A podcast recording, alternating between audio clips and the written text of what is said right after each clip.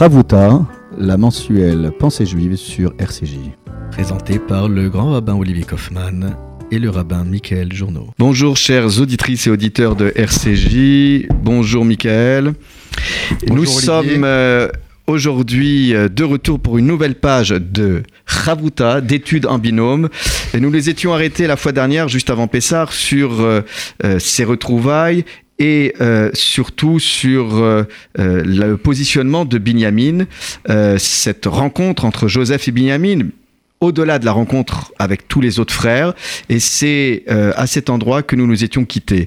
Aujourd'hui, nous allons euh, reprendre euh, cette page de Chavuta autour de ce verset 24 du chapitre 45 du livre de la Genèse dans Vaïgash, où nous voyons que Joseph va s'employer à non seulement envoyer ses frères pour annoncer la bonne nouvelle à Jacob, mais surtout avec une feuille de route assez étonnante.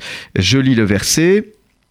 Je veux le lire, Olivier. Si oui, tu Michael, vas-y. Euh, donc nous sommes au verset 24. Euh, Vaïshalach et Techav, Vaïelechu, Vaïomer alehem, badarech. Il, euh, Joseph, renvoya, reconduisit ses frères et ils partirent. Et il va leur dire cette expression assez étonnante. Énigmatique, n'est-ce pas? Euh, Ne vous mettez pas en colère, littéralement, roguez, c'est la colère, ne vous mettez pas en colère en chemin, euh, en somme, point de dispute durant ce voyage drôle de prescription, alors que nous pouvions euh, imaginer que avec ces retrouvailles, c'est non seulement une atmosphère de sérénité retrouvée, mais c'est surtout euh, des retrouvailles qui consolident déjà dès le début de ce voyage une cohésion familiale. Et là, on a l'impression que Joseph en doute au point euh, qu'il admoneste ses frères, qu'il les met en garde. Surtout, ne vous perdez pas en chemin. Euh, allez directement rejoindre votre père, notre père. Olivier, ton interrogation et ton questionnement est tout à fait, me paraît euh, légitime. J'aimerais peut-être que tu insistes sur le mot Vaïchalach et Techav. Que signifie expression Yosef les a renvoyés.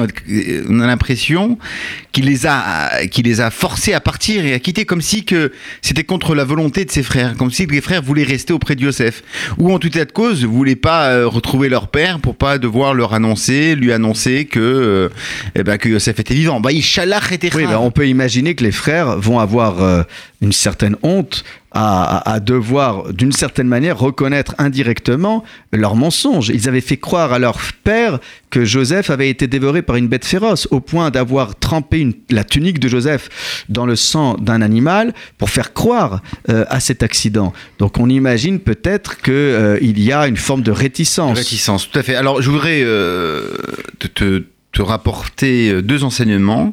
Celui d'une part de Abrabanel et le second de Sforno le Sforno, ce fameux rabbin italien.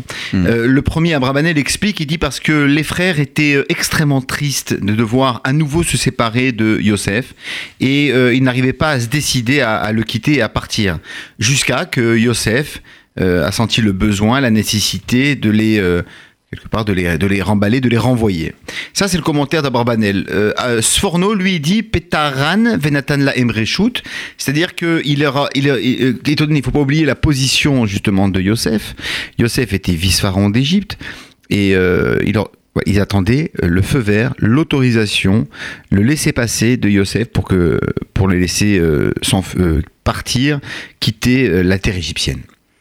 Oui, Michael, tu insistes sur cette forme de violence douce exercée à l'endroit des frères. Tout à fait. Mais si on regarde bien euh, cette expression Vayechalar, on peut, si on regarde un peu plus haut, euh, rappelle-toi, Ve'aboker or, Ve'anashim shulechu. Oui. Quand euh, Joseph va, qui n'a pas encore dévoilé son identité, va au lever du matin renvoyer ses frères munis des sacs de grains et en fin de compte dans lesquels il a dissimulé une fameuse euh, coupe euh, de vin, eh bien, euh, il est écrit que les frères, les hommes, ont été renvoyés dans le sens où ce n'est pas Joseph en personne qui a accompagner ses frères parce qu'il n'est pas du, de, de, l'honneur et du rang euh, d'un tel, euh, euh, d'un tel personnage public de raccompagner des gens simples lui-même. Donc il les a fait raccompagner. Mais là, il semblerait que maintenant qu'il a dévoilé son identité, c'est lui en personne qui raccompagne ses frères. C'est-à-dire que, en dépit de son statut royal, il prend sur lui cette mission de raccompagner Tout à fait. en personne. Donc là, il y a une forme d'humilité et, et, et- Ah et oui. de grandeur de, Oui. de Joseph. Hein, c'est ce qui fait aussi la, la grandeur des, des grands hommes, Des si grands je peux m'exprimer ainsi, c'est que parfois, ne pas utiliser tel ou tel serviteur pour raccompagner, et tu, et tu sais De très bien qu'il y a dans le protocole, Protocole euh, présidentiel. des fois, on raccompagne sur le, Sur le perron, c'est le président on de la descend les escaliers. lui-même. Voilà. Parfois, il fait raccompagner. Exactement. Et il en va de même pour l'accueil euh, à l'aéroport du Bourget. C'est pas toujours le président de la Oui, République tout à fait. qui Et- accueille. Et euh, j'aimerais simplement te dire aussi que Rashbam, le petit-fils de Rachi, qui Oui. a euh, comme pour politique, pour philosophie, euh, comme sagesse de d'expliquer le texte biblique, eh bien selon son sens littéral et obvi, nous enseigne que le mot vaillé shalach, et si, si tu as vu, il est,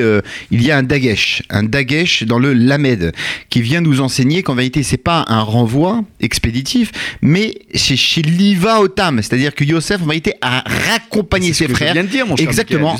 C'est pour apporter, euh, Olivier, Oui. de l'eau à ton moulin pour euh, corroborer tes propos qui sont, euh, comme euh, tu le sais, d'une très grande sagesse. Non, non, non, non, mais ce que je voulais dire par là, Michael, c'est que tout à l'heure, tu as euh, souligné Ah oui. le caractère un peu violent de Tout à fait, Chalar, parce que c'est vrai fait. que le mot Chalar, pour nous, ça résonne quand euh, Moïse dit à Pharaon, Chalar est ami, renvoie mon peuple. renvoie, oui, Hein, laisse-le partir. Laisse-le partir. Voilà, et Mhm. là, il semblerait qu'il y ait euh, euh, diverses interprétations qui ne vont pas toujours dans le même sens. Mais alors, j'ai une question à te poser, Oui, mais Olivier. si il les renvoie, Oui. bah, il est évident qu'ils vont se mettre à partir. Pourquoi le texte rajoute veillez les roues et ils s'en vont? Et ils vont partir c'est pour ça que cela euh, va dans le sens où euh, euh, ils attendaient l'autori- l'autorisation royale Hmm. à laisser Donc- passer. Donc c'est pour ça, les roues, c'est-à-dire qu'ils ils n'ont pas bougé, c'est-à-dire sous-entendu par là qu'ils n'ont pas bougé, euh, ils sont restés, euh, ils sont restés dans l'endroit où ils étaient, c'est-à-dire en Égypte, et ils attendaient le feu vert, l'autorisation, et, euh, et Yosef va leur donner cette, euh, ce laisser passer. euh, En qui, somme. qui plus est, qui plus est, lorsque c'est le vice-pharaon égyptien qui raccompagne. C'est vrai. Je voudrais te dire, cher Olivier, n'oublie pas qu'en en termes de halakha, c'est exactement la même chose. Lorsque nous, nous recevons des convives, des invités à notre demeure, on doit les raccompagner trois pas à la sortie de chez soi. Oui, c'est une des règles de Les l'hospitalité. Vaillas, hein, euh, souviens-toi, Abraham Avinu, il y a marqué Vaïta échelle, il a planté un arbre, Abraham, et les rabbins expliquent échelle, ce sont les premières lettres, l'acronyme de Aleph, c'est Achila, euh, Shin, c'est Shetia, la bo- la boisson, donc il donnait à ses, à ses hôtes eh bien, à manger et à boire, et Levaya, c'est raccompagner quelqu'un. Quelle est la, psycholo- la psychologie, Olivier, de, cette, de cet acte de Bah, tu vas raccompagner nous la dire. c'est que c'est que c'est la forme. C'est-à-dire qu'on était heureux d'avoir reçu telle et telle personne. On le laisse pas partir. C'est comme si qu'on est- on avait du mal à le quitter.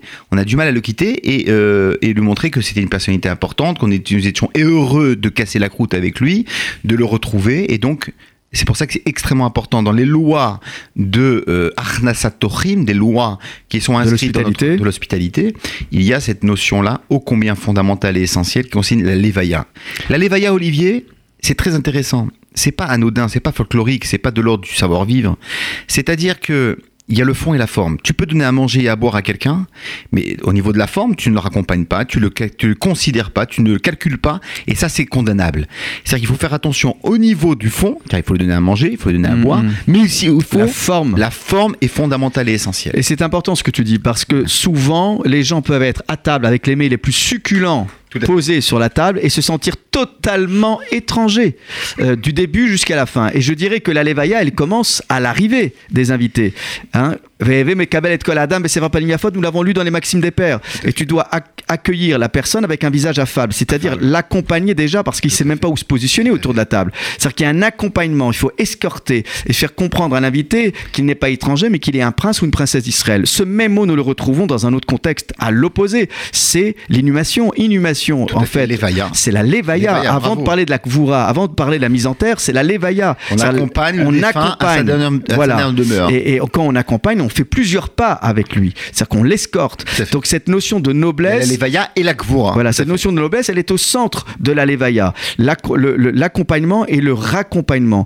Et c'est, euh, tu as donc raison d'expliquer que euh, là encore, il y a euh, cette idée que non seulement on raccompagne, mais je te rappelle que normalement, dans notre tradition, nous avions l'habitude non seulement de raccompagner la personne, mais de le laisser jamais partir sans avoir quelque chose entre les mains. Donc on donnait euh, un aliment. C'est une tradition, euh, peut-être tu connais pas, euh, Michael, mais qui, qui parce que là, raccompagner quelqu'un, c'est c'est pas juste la forme en fait. C'est bien pour montrer que il elle influe cette cette levaya sur la notion du fond. Mais je voudrais m'arrêter, Olivier. Ça nous montre la sagesse, la grandeur de notre Torah. C'est-à-dire que c'est ce, que, nous faisons euh, dans le cadre de notre euh, binôme, notre étude approfondie euh, de, la, de, la Torah, c'est que énormément de lois, énormément de lois, de savoir-vivre, de savoir-faire, de savoir-être, eh bien, transpirent des, mots de la Torah. On n'a pas besoin de faire une grande leçon.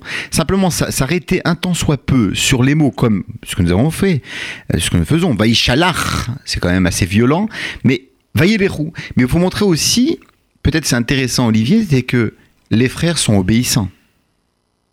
Les frères s'exécutent et attendent justement et attendent l'autorisation de pouvoir déguerpir et quitter la carrière. Une autorité se exige obéissance, pas parce qu'elle l'impressionne et qu'elle effraie, mais parce qu'elle marque de par son aura. Je crois que là, Joseph, c'est non pas juste l'autorité euh, incarnée à travers le sceptre royal euh, euh, qu'il a entre les mains au nom de Pharaon, c'est surtout aussi parce que là, Joseph s'illustre de par son attitude aussi comme quelqu'un de très humble et qui les raccompagne en personne. en personne. Donc les frères ne peuvent que emboîter le pas d'un homme qui, au-delà de son titre, titre euh, euh bah, euh, montre bien, manifeste des signes évidents d'humilité. Voilà comme quoi que pour se faire respecter, parfois, ce n'est pas toujours l'autorité euh, euh, pleine et violente telle qu'on peut l'imaginer. Il y a aussi une forme de distinction et Joseph l'incarne à merveille. Alors maintenant, pourquoi leur dit-il Oui, Altir Gezou. Ne vous mettez pas en colère, ne vous disputez pas. Alors, Olivier, cette histoire? Effectivement. Alors, je vais en, dernier lieu, je vais te présenter la position et, de Rachi. Ah bon? Mais j'aimerais notre habitude. C'est pas notre habitude. en première. Effectivement position Rachi. Oui, mais j'ai vu un très joli là, commentaire. Tu fais un choix discrétionnaire là. Oui, peut-être parfois. mais alors nous t'écoutons quand même. C'est pas euh, un crime de lèse-majesté à, la, Non mais Rachid fait autorité. Tout à fait, il fait hmm. autorité. Mais j'aimerais t'apporter un commentaire très joli. C'est le Bereshit Zouta qui nous donne cette explication. En vérité, hmm. l'expression Altirgezu Badarer, c'est-à-dire ne vous mettez pas en colère euh, en chemin, en vérité, c'est une bénédiction que Yosef adresse à ses frères. C'est-à-dire que Yosef bénit ses frères en lui disant Aïkare lachem shum roges ou mirchol baderer.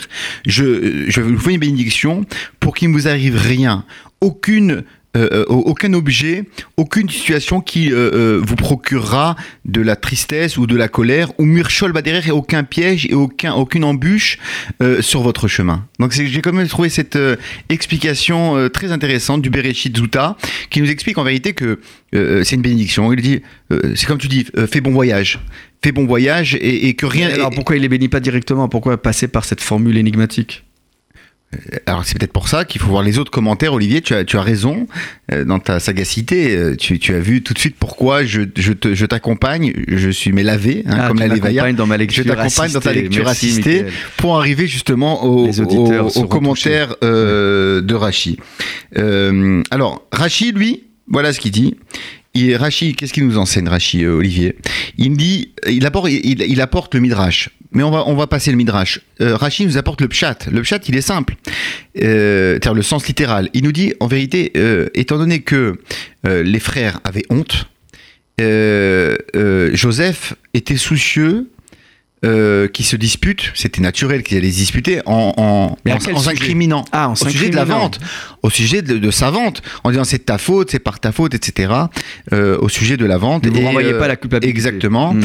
Et, euh, et, par exemple, et Rachid fait le détail, Ata la shonara ala, lesanoto, il dit parce que toi, par exemple, en, désignant l'un des frères, tu as parlé, tu as médit sur ton frère, et c'est ce qui a entraîné justement au fait qu'on le qu'on l'ait détesté, haï, puis après vendu à ses frères. Donc c'est le Rashi est d'accord que le pshat va dans ce sens-là, en disant euh, voilà. Ça, c'est le pchat euh, que Rachi euh, nous donne.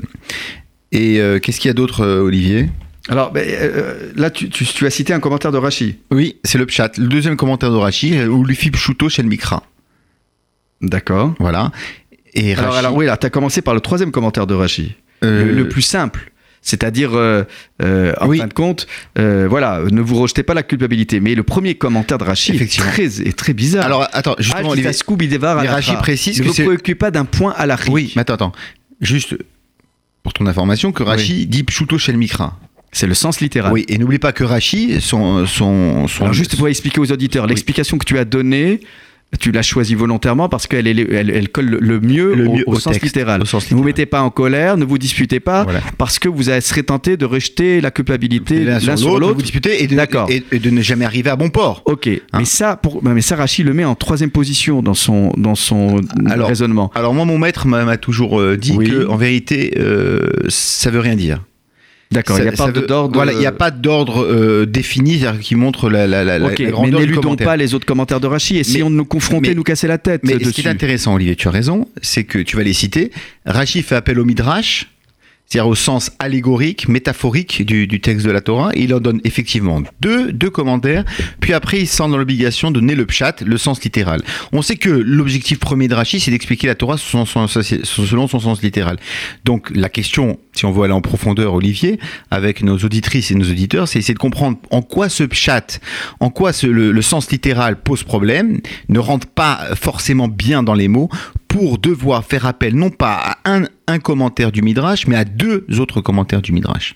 Ah, ça, c'est une question. Mais alors, peut-être voyons déjà les autres commentaires pour comprendre en quoi euh, euh, le troisième ne suffit-il pas, euh, ce raisonnement, à, à satisfaire notre, notre intérêt pour cette expression, encore une fois, énigmatique. Rachid, Je- je- alors, juste, Oui. commençons. Sur le commentaire de, du Midrash. de, de Rachi euh, par rapport à, au point halachique. Que se passe-t-il? Pourquoi Rachi dit qu'en fin de compte, Joseph ne veut pas qu'il se préoccupe d'un point halachique Alors déjà, euh, le mot halacha, il apparaît pas dans le pasouk, se mettre en colère. Alors je sais bien que quand on est en marloquette, en controverse, on est dans une colère euh, saine, c'est-à-dire qu'on on, on s'énerve, on se passionne, on essaie de défendre son point de vue face à son contradicteur. Mais de là à dire, parce que Roguez, la colère, c'est, euh, c'est bah, ok, c'est la colère du pile-poule, c'est, c'est l'esprit aiguisé. Mais, mais en même temps, Rachid nous dit, nous dit que c'est le chemin qui ne doit pas se mettre en colère contre vous. Il y a quelque chose qui est très bizarre dans cette expression. Que- que- Qu'est-ce que tu comprends, toi? Par, par rapport, euh, par rapport au Dvar Oui.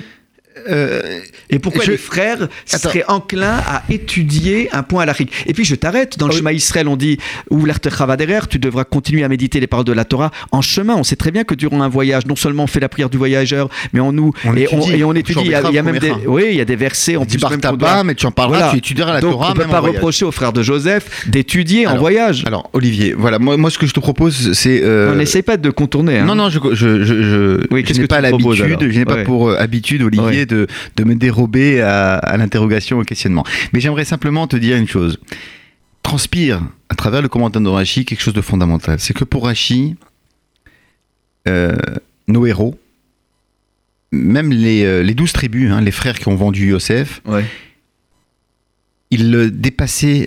Nous, on les voit comme, euh, comme des êtres de chair de sang. Ils l'étaient, certes, mais avec des pulsions, des passions, Mhm. euh, un caractère, bon caractère, mauvais caractère, etc. J'ai l'impression que Rachid veut, veut- veut replacer la barre très haut. Très haute, pardon, au Oui. niveau des frères, en disant attendez, les- il faut pas lire euh, de façon littérale. On a affaire à des tzadikim. On Tout a fait. affaire, on a affaire à des personnalités exceptionnelles. Des Ben, personnalités. ils savaient qui- très bien qu'eux-mêmes, et en plus tout le discours de Yosef, il consistait à, à dire quoi? Vous m'avez pas vendu, c'est pas vous, c'est Dieu qui m'avait envoyé, etc.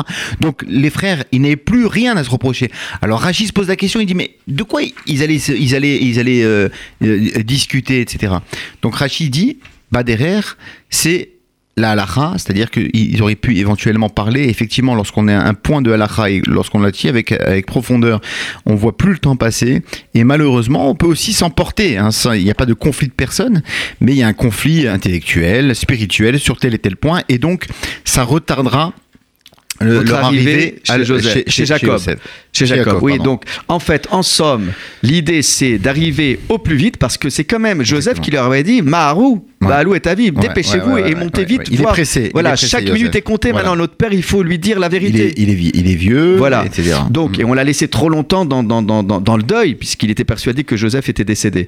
Donc, si je te suis bien, c'est que discuter d'un point à l'Afrique sollicite trop, solliciterait trop les frères au point de ralentir le voyage. Oui. Donc, rien ne dit à ce qu'ils ne soient pas capables d'étudier, non pas un point d'Alaha, Mhm. mais un, un point euh, de méditation, on va dire. euh, Mais c'est intéressant, euh, Olivier. euh, Ah, Thoraïque. C'est très intéressant ce que tu dis, euh, Olivier.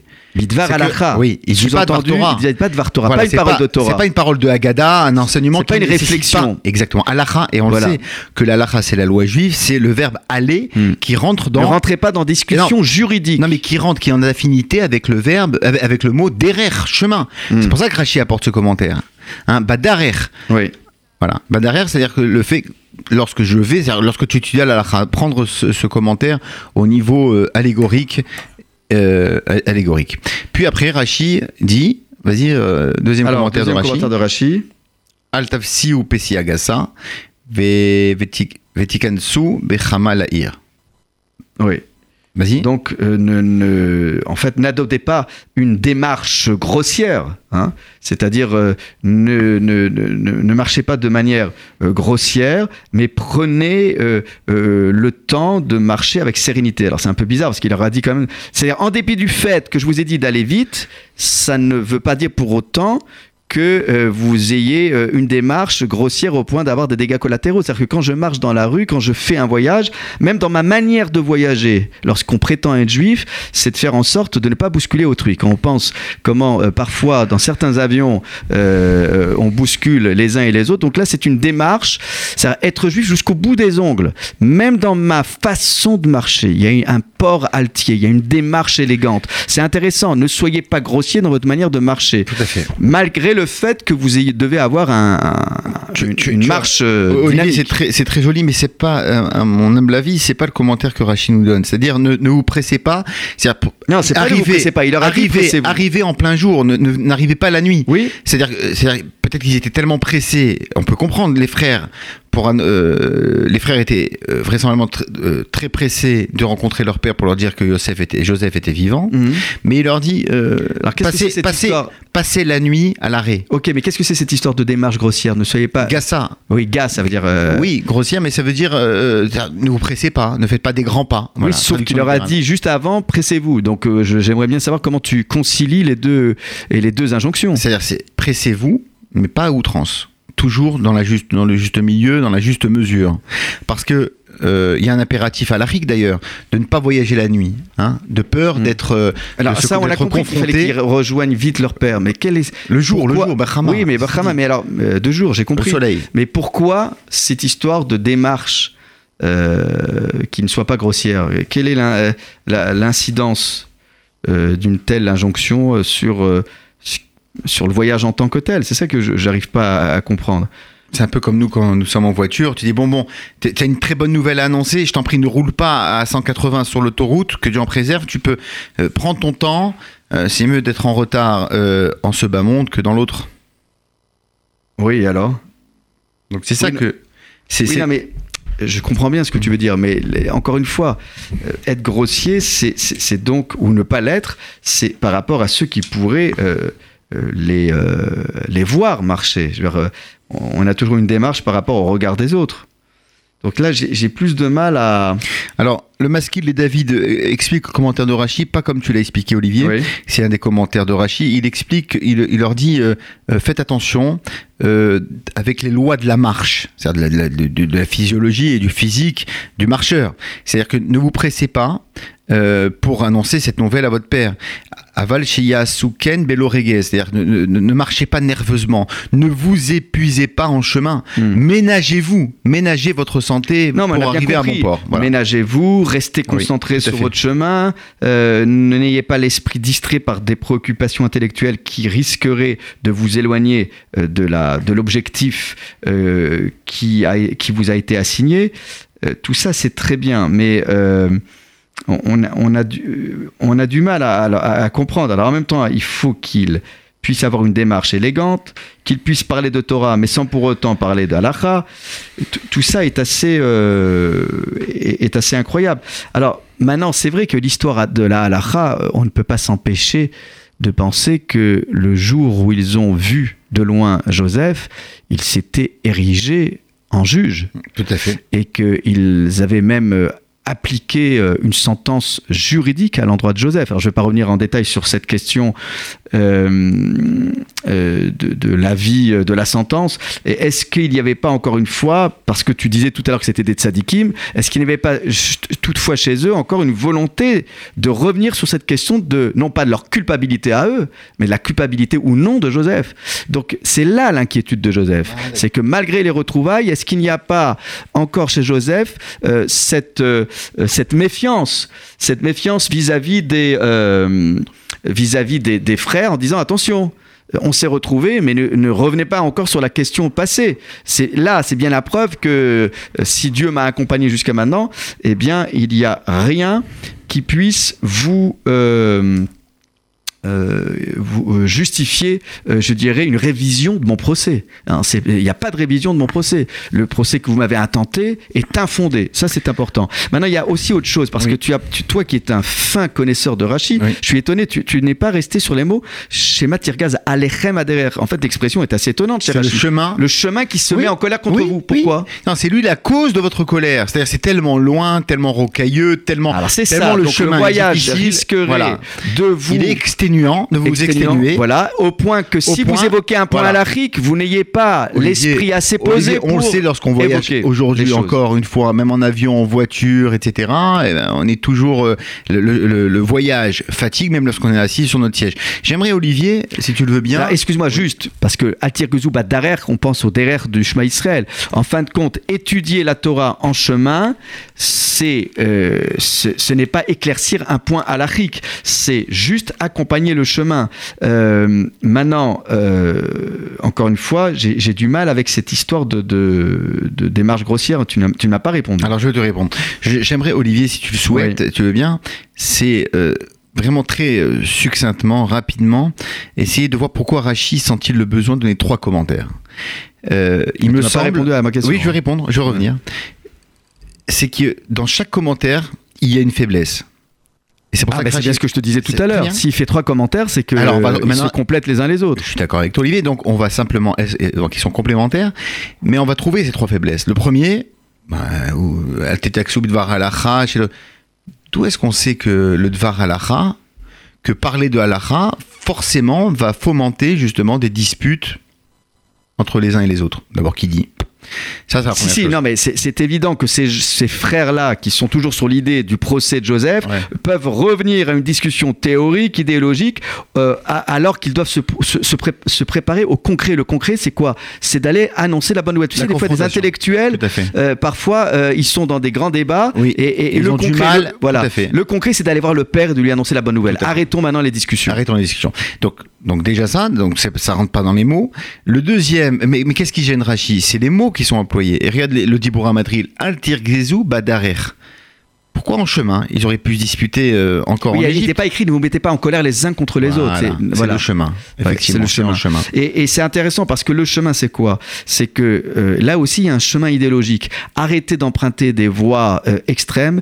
Prenez la voie, la, voie, la voie du milieu, la, voie, la voie d'or. Je suis Lazare. Je suis Lazare. Et, donc, et l'histoire du soleil, parce que le soleil, c'est quoi? Quand un soleil se lève, bah, c'est le soleil prometteur d'un destin, d'un destin. Et c'est la c'est la réussite. Et c'est une nouvelle journée c'est un nouveau chapitre de notre vie. Ça qui veut dire, on va tourner la page. C'est-à-dire maintenant, voilà, l'épisode égyptien, etc. Voilà, exactement. Tournons la page.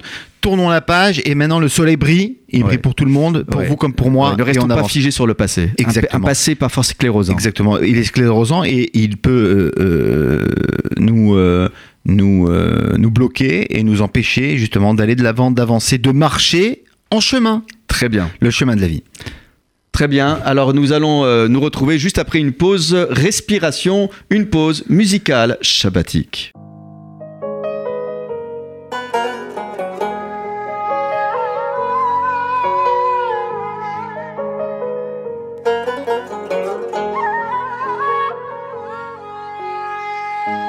מודה אני כל בוקר שהחזרת את נשמתי, מודה אני על בגד שהנחת על גופי, שלא יהיה לי קר, אתה שומר עליי. מודה אני כל בוקר על האור, על עצם היותי, מודה אני על לחם שהנחת לשולחני, שלא אהיה רעב, שלא אדע כאב. על אין ספור חיוכיי מודה אני על כל כישרונותיי ועל כל שיריי את כולם אקדיש לך דע לך, דע לך, שמודה אני לך. אצעק לך, אדיר שמך, אליך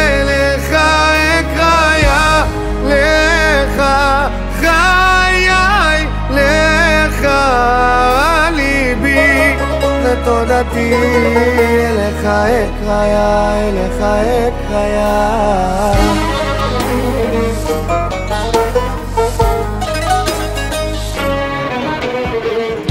מודה אני כל בוקר על כוחי, על אבי ועל אמי מודה אני על גשם שנתת בשדותיי לדאוג לאוהביי נתת לי חיי על יום המנוחה מודה אני על שפע וברכה למשפחה כל כולי רק בזכותך. דע לך, דע לך, שמודה אני לך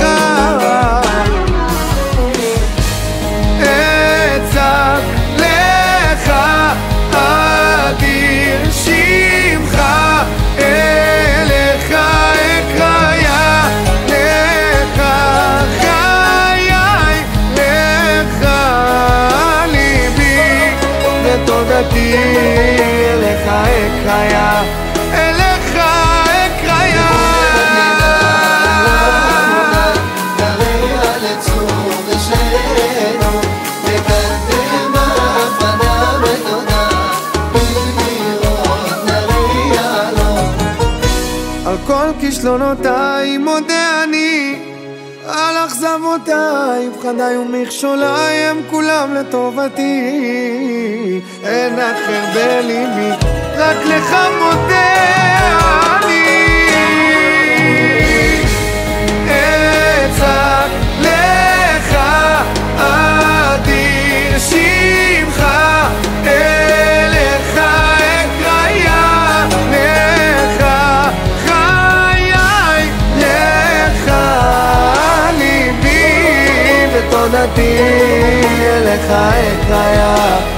אליך אקריה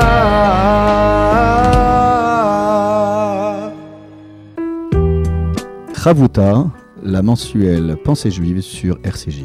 Présenté par le grand rabbin Olivier Kaufmann et le rabbin Michael Journeau.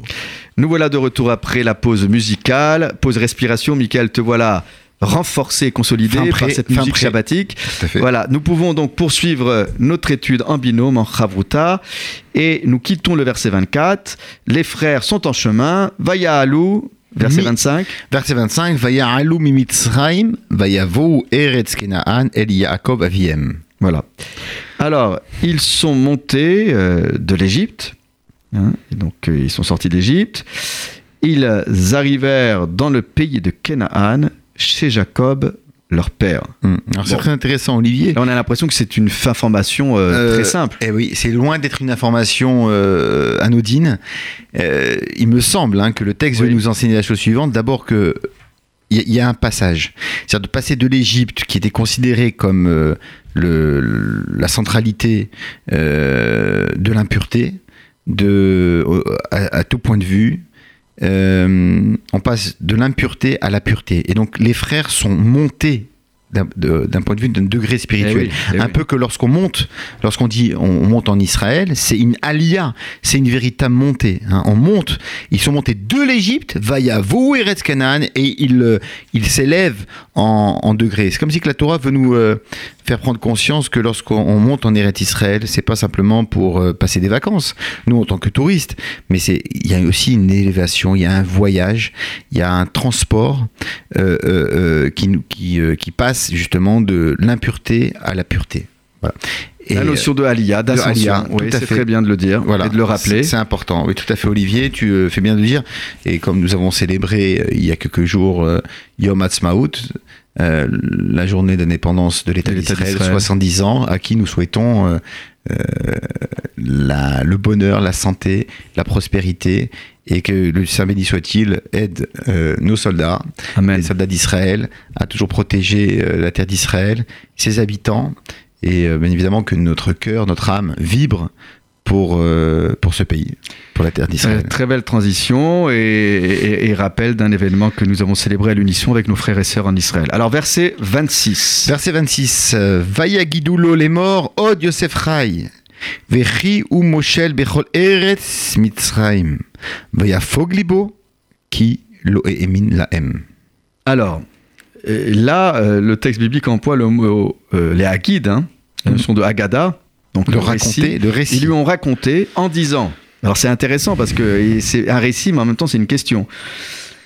Euh, Od Yosef Rai, que Joseph était encore vivant, et qu'il commandait. Pourquoi tu dis au passé était oui, il est, il est, pardon. Est encore. Oui, est encore, pardon. Est encore. Bah oui. Il est encore au présent vivant. Il est encore vivant, pardon.